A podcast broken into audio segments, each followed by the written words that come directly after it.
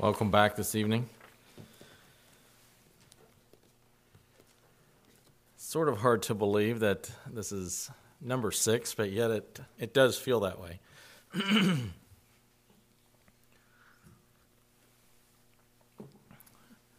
really enjoyed, though, being with you. And it's been not just for me. Um, it's interesting how, how children can uh, adapt and relate as well. And um, discussed it a little bit today and how that uh, they, they would be okay if we just come to church here.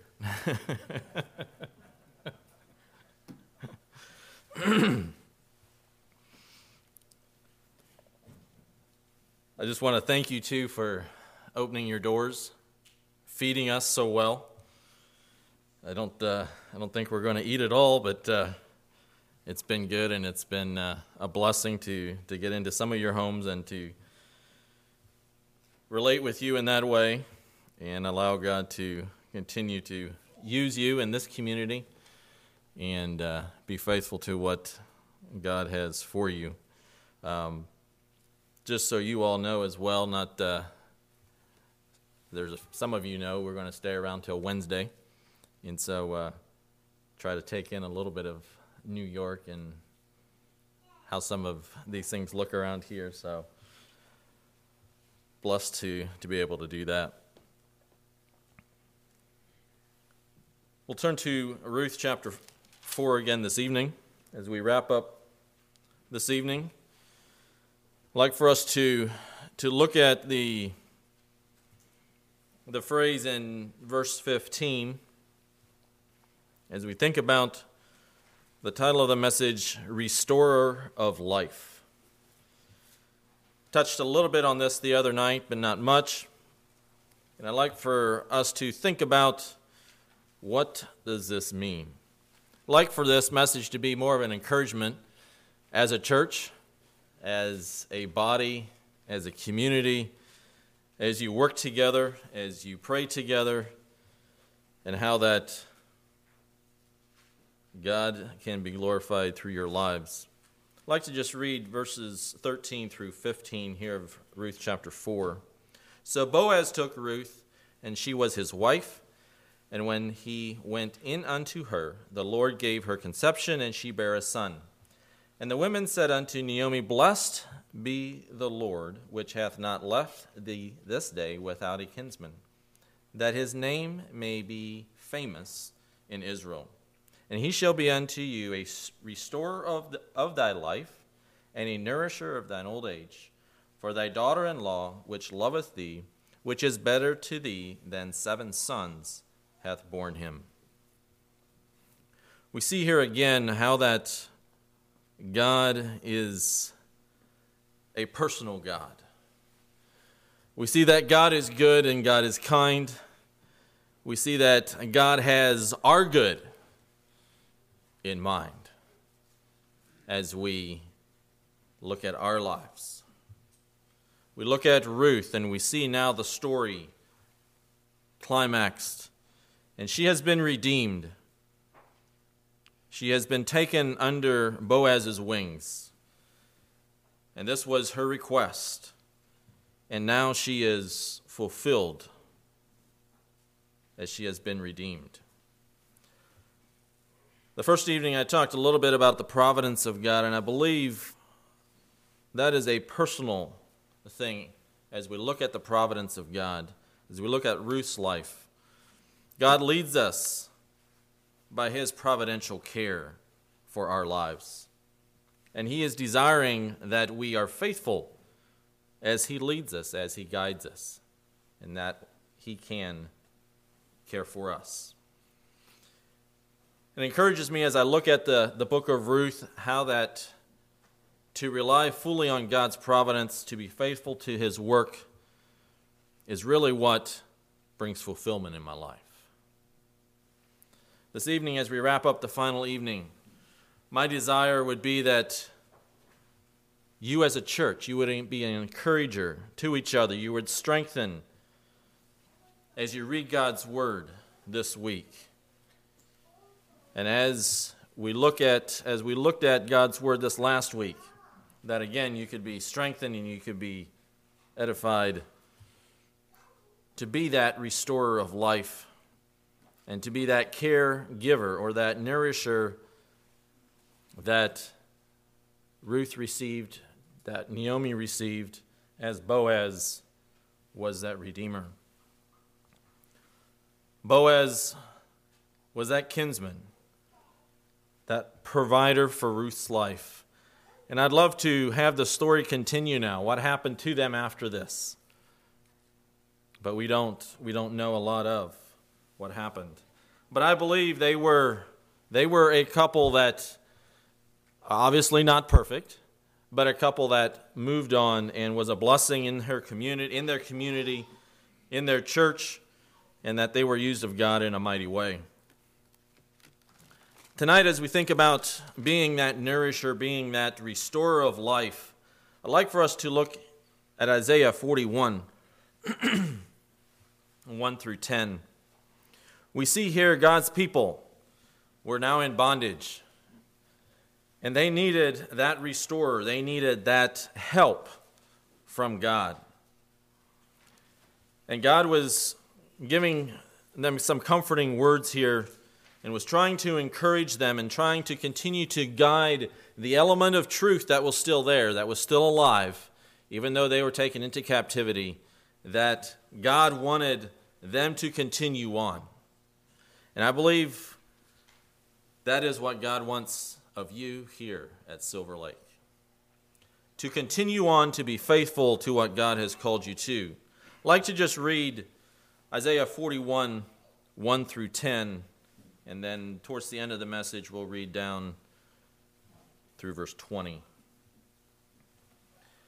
And look at, keep in mind now, as, as we look at Ruth's story and how that she has been redeemed and how that we are now to go forth and to help those. So Isaiah 41 Verse 1 Keep silence before me, O islands, and let the people renew their strength. Let them come, to, come near. Then let them speak. Let us come near together to judgment. Who raised up the righteous man from the east, called him to his feet, and gave the nations before him, and made him rule over kings. He gave them as the dust to, to, to his sword, and as the driven stubble to his bow. He pursued them and passed safely, even by the way that he had not gone with his feet. Who hath wrought and done it, calling the generations from the beginning, I the Lord, the first and with the last, I am he. The isles sat, saw it and feared the ends of the earth, were afraid, drew near, and came. They helped everyone, his neighbor and everyone said to his brother, Be of good courage. So the carpenter encouraged the goldsmith, and the smoother with the hammer, him that smote the anvil, saying, It is ready for soldering. And he fastened it with nails, that it should not be moved. But thou, Israel, art my servant Jacob, whom I have chosen, the seed of Abraham, my friend. Thou whom I have taken from the ends of the earth, and called thee from the chief men thereof, and said unto thee, Thou art my servant, and I have chosen thee, and not cast thee away. Fear thou not, for I am with thee. Be not dismayed, for I am thy God, and I will strengthen thee. Yea, I will help thee. Yea, I will uphold thee with thy right hand of my righteousness. We'll quit reading there for now. Isaiah here, I believe, was wanting to paint us a picture. He was trying to, as the people here were in captive. And we see here in verse 4, I want us to notice how that Isaiah was bringing out that from generation to generation, God had faithful people. And as we think about that, as we think of Ruth's story, and as we think of the generations that followed Ruth, how that impacted the generations to come.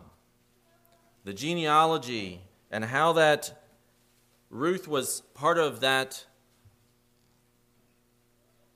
genealogy that Jesus was born from. God said, I, the Lord, the first and with the last, I am He. And as we think about that of generation to generation, God always, throughout history and future, till He comes again, will have a people that will follow Him, that will be a part of His bride. Whether we do it or not, whether we are committed to that or not, God will have. And I trust we will be committed. We will follow. And we will want that. And as, as we think about God as our sustainer of life, spiritually and physically, and as we think about the generations to come, oftentimes, for me at least, I get the, the idea that, well, it just affects me. The choices I make affect me. But the choices that we make will not just affect you and I, it will affect the generations to come. And that's sobering to think about. And we must always remember that as we, as a church, as we move forward, as we make decisions, how will this affect the generations to come? And we must always remember that there is always a right way forward. God is our sustainer, God is our guide. He is calling us to be a part of a generation that will pass on the faith. He wants us to be a part of that. And as we are, our faith and how we believe is interconnected from generation to generation.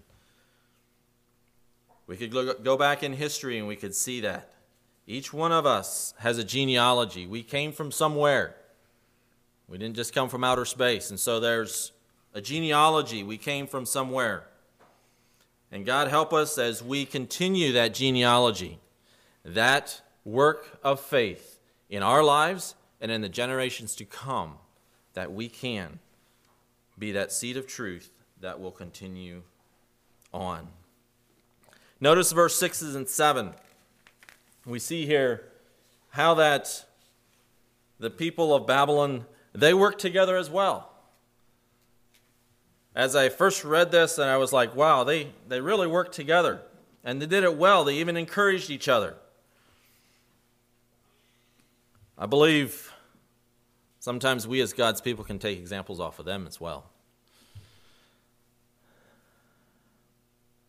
God is calling his people to a work. Notice in verse 8 But thou, Israel, art my servant. Again, a personal invitation here.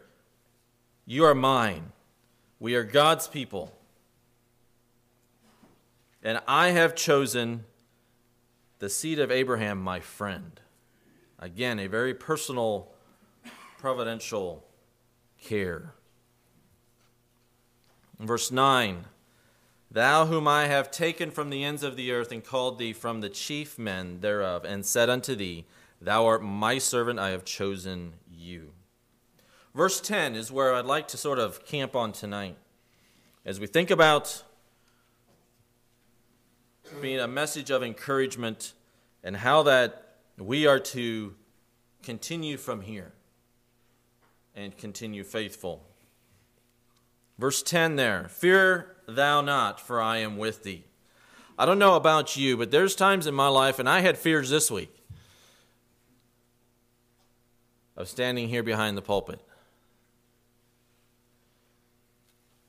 Not knowing what to expect. Not that you were scary people.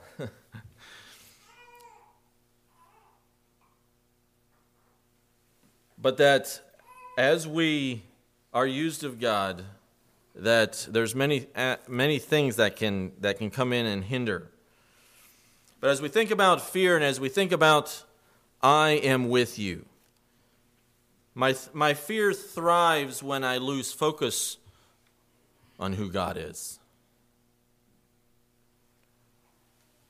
And sometimes it's, it's those distractions that really just take us the wrong way. And our fear becomes what our fear controls us then. Sometimes it's not the, the biggest things out there that I fear. Sometimes it's the things that stand right beside me or the thing that I see in the mirror when I look in the mirror. It's interesting as we look at fear, fear not is used 365 times in the Bible. One day out of the year, 365 days in a year. It's interesting because I believe God knew that we needed it. We needed that warning fear not, fear not. Fear's goal is to cause us to live in torment, and we've seen that in the, the passage of Scripture this morning that Levon read. How that fear hath torment. And we've seen that. We've probably all experienced at least some form of that. And as we as we do kids club at home, there was a 14-year-old girl. How that they they feared so badly that they would go check the closets for ghosts and other creatures because their fear gripped them that bad. The things they were watching were not fit, the things they were involved in. Fear hath torment. There is no fear in love, but perfect love casteth out fear. Perfect love is what we need. Fear is not being just being afraid. There is a difference of being afraid and being fearful. It's natural for us to be afraid sometimes. As we think about going to an edge of a cliff, I have some trepidations about that and I, I, I have some fear. But that's different. That's God given, that's, that's good that we are cautious and that we're careful. Amplified, Amplified says, Don't fear anything. And that's what I would like to focus on tonight. As you look at this, fear thou not. Don't fear anything. There's actually a store there in Holmes County, and it's, I, I, uh, I don't know that I would necessarily call it that, uh, call that store like that, but it's called Be Fearless a lot of clothing and that kind of thing. They're, they're portraying something, and that is be fearless. And that's not always the proper fear as well. But fear of God and fear that we stand in awe of who God is. And I had to think about it as, as Vern goes this week and meets with those guys. Sorry, Vern, for picking on you so much today. But as, as, as Vern meets with those, with those men, there there I would have some trepidation about it. I would have some fear about it. How am I going to answer these men if I would be him? Am I going to give them the right answer? How do I know what to say and when to say it? I'm thankful that we can look into God's Word and we can have the answers. But I believe in situations like that, that we, we, we need to pray and ask God, guide me in the way. And He will do that. But I believe we also, then as God's people, is we need to do some homework on it. And we need to be prepared to speak. And we need to be prepared to speak words of life into the people that we come in contact with. You know, simple verses like, the earth is the Lord's and the fullness thereof. They probably have very little idea of what that means. They would say, well, the earth is ours. The, earth, you know, we, we need to control the earth. But just that direction of knowing, you know, the whole idea that we don't, we want to take care of the earth, but we're not, we don't worship what's been created. We worship the Creator. Simple facts like that, I believe, that we need to speak into these situations when we become fearful of what to say and we end up starting to backstep, that we don't need to fear anything. We need to simply trust God to guide us. I do say that we need to be cautious in the sense that, you know, we need to stand for truth, and we need to not be ashamed of that, of that truth. But at the same time, I believe we need to be careful that we don't become brazen and just proudful and disrespectful. They'll pick up on that as well. And I have a story with that of, and I, I shared this with Brent the other night at, at supper, of how that I had a customer, actually a, a competitor, that uh, that was I would say brazen. Um, he had uh, he had actually contacted a customer, or the customer contacted this other dealer on a on a mower, and he had done a demo. The other dealer did, and so meanwhile, this customer ended up talking to one of my customers, and he said, "Go out and talk to Lavon and see he'll he'll have a better price for you." So the customer came out. I didn't I didn't know all of the details, and so I he came out and he's he was wanting a price, and so I gave him a price. And it wasn't until later that I discovered that he had done the demo and that my price came in lower than his price.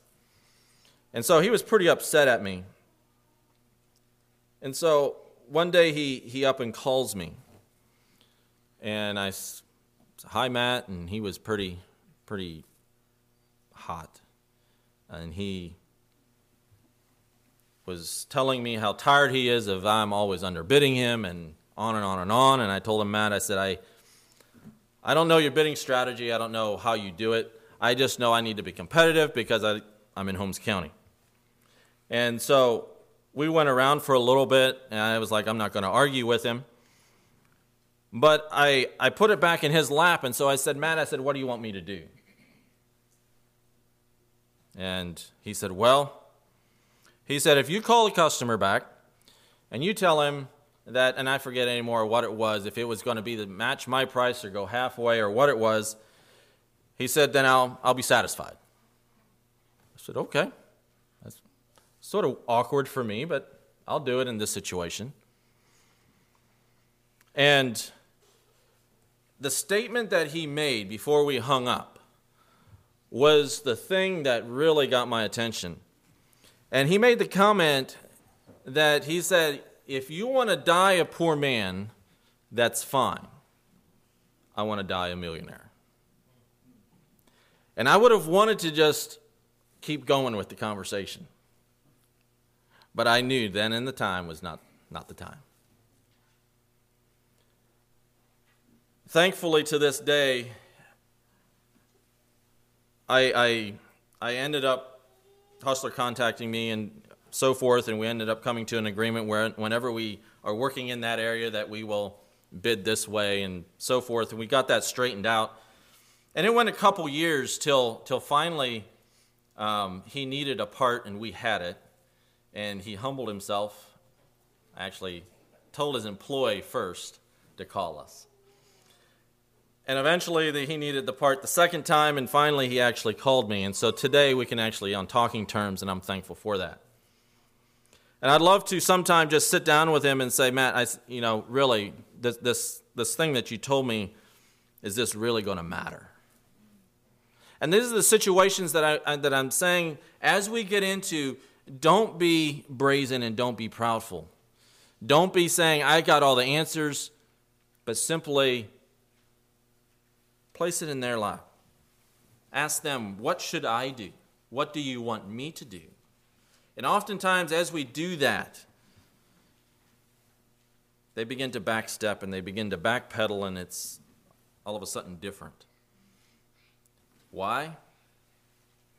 Because we know what truth is and we're not afraid of it. We can embrace it, but we need to have the fear of God in our lives as well. One acronym of fear is facing everything and rise. Face everything and rise. And I believe that's what we as God's people we need to do. We need to rise above some of the bad things we face, some of the bad things that we come in contact with. And we need to rise above and we need to be faithful. Anxiety, as we think about fear, anxiety likes to mask those patterns that we often not consciously are aware of. And sometimes we end up having fear in our lives, and when we see it, let's deal with it. Secondly, we see here that be not dismayed, for I am the Lord. And again, I believe this is very similar to fear not, and it's, it's saying don't be afraid to enter into people's lives. Don't be confused about what you believe. Why? Because we have a personal God that wants to teach us and He wants to guide our conversations. God wants to do great things for us as we are faithful to Him. As a born again believer, we need to follow and we need to have the Spirit of God in our lives, and we need to be very sensitive to that Spirit. And I remember that day when I was talking to Matt that I felt that in a, in a very powerful way, and just like, now's not the time. Because things would have just went worse. As we live for Jesus, we have purpose and we have satisfaction. Where the world tries to bring satisfaction in things and many things and doing things, whether it's sports, pleasure, you name it. But as we know God, we don't need to be confused. We don't need to be afraid of who God is in our lives. Thirdly, then, I will strengthen thee Yea, I will help thee. God is on our side. God wants to do great things for us. He wants to help us. He wants to give us that power to live above sin. As I was weary this week, through your prayers, I was strengthened, and I thank you for that. God wants to do in our lives good things, but we must allow Him to help us. It's not about me, myself, and I, it's about what God can do through us. I believe when we get distracted again and our eyes come off of Jesus and on other things, is when we become weak. Is when we start losing strength and we saying, God, where are you? I need strength. And we come back to God and He gives us that strength. He gives us, He is a restorer of life to us. As we think about God's promises, God's blessings that He gives to us through His Word, He wants to give that to us, but we must be strengthened by Him and faithful to His promises. Fourthly, then, I will uphold thee with thy right hand of my righteousness. And this was interesting to me as I look at God upholding you. And this is what God wants to do for you. This is what God wants to do for me this week. He wants to uphold you, He wants to hold you in His hands. In Ruth, we looked at different times where it talks about trusting under His wings, under the Redeemer under the kinsman, and how that they desired that in their lives. As we look at God upholding us, He has the power to do that. Some of you have a busy week this week. Trust in Him, He will uphold you with His power. Think about His justice, think about victory Think about your salvation. All of these things, I believe, is a part of His righteousness. And as we looked at this morning, that divine nature that we are called to, I believe this is a part of that. That as God upholds us, He gives us that divine nature and He gives us that guidance in our lives. God wants to sustain your life, He wants to make you powerful in His kingdom. He wants you to believe. He wants you to follow His righteousness, to trust in His hand to restore life with His salvation in us each day of our lives. And God continues to do that. As we look at the book of Ruth, God has done that for Ruth. Again, those generation to generation. And it's because of that, of Ruth's faithfulness, that we have Jesus Christ in our lives today. The decisions that you make will make a difference. In closing, I'd like to, to read some of the Isaiah 41 in the Amplified. This brings it out a little bit more as we think about God, our provider, God, our redeemer.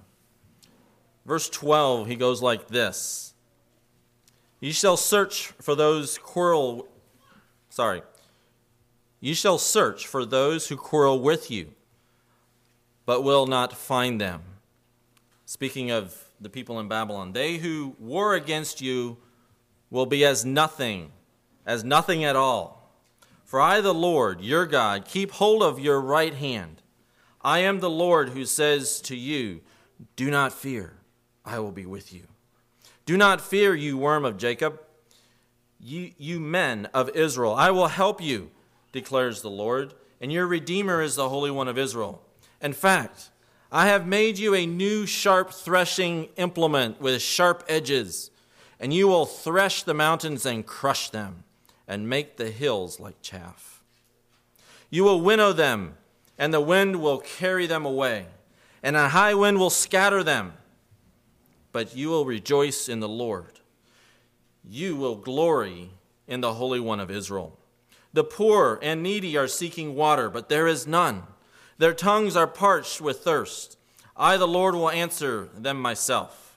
I, the God of Israel, will not neglect them. I will open rivers on the barren heights and springs in the midst of the valleys. I will make the wilderness a reed pool of water, and the dry land springs of water. I will put the cedar in, in the wilderness, the myrtle and the olive tree. I will place the juniper in the desert together with the box tree and the cypress, so that they may see and know and consider and understand together that the hand of the Lord has done this, that the Holy One of Israel has created it. And I'd like for you to take that with you this week that that is who you are to be to the world around you. You are to be that restorer of life, that one that gives life to those around you, to your community, to your church, to your family, to your children, and so on. And I'd like to close with a blessing out of Ruth. And I sort of paraphrase this for, for you here personally. Blessed be the Lord, which hath not left this day without a Redeemer, that his name may be famous here in Perry, New York. And ye shall be unto thee a restorer, and he shall be unto thee a restorer of thy life and a nourisher all the days of thy life. For thy children which loveth God are better to thee than many riches. May God bless you.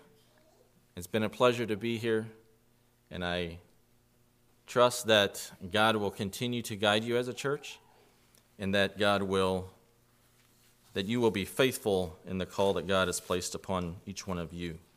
Faithful in working those gifts for God's glory and for using those gifts to honor and glorify the church and to those around you. Let's, let's pray. Father God, tonight we thank you for being the restorer of life. Thank you, God, for your goodness to us and your providential care down to the person of who we are. So, God, tonight we pray that you would continue to guide the, the church here at Silver Lake in a special way. That they can be that restorer of life in the community that they live in, the church here. And that you would guide them and you would help them each day of their lives. We thank you for them and for their testimony. We just commit them to you. We love you in Jesus' name. Amen.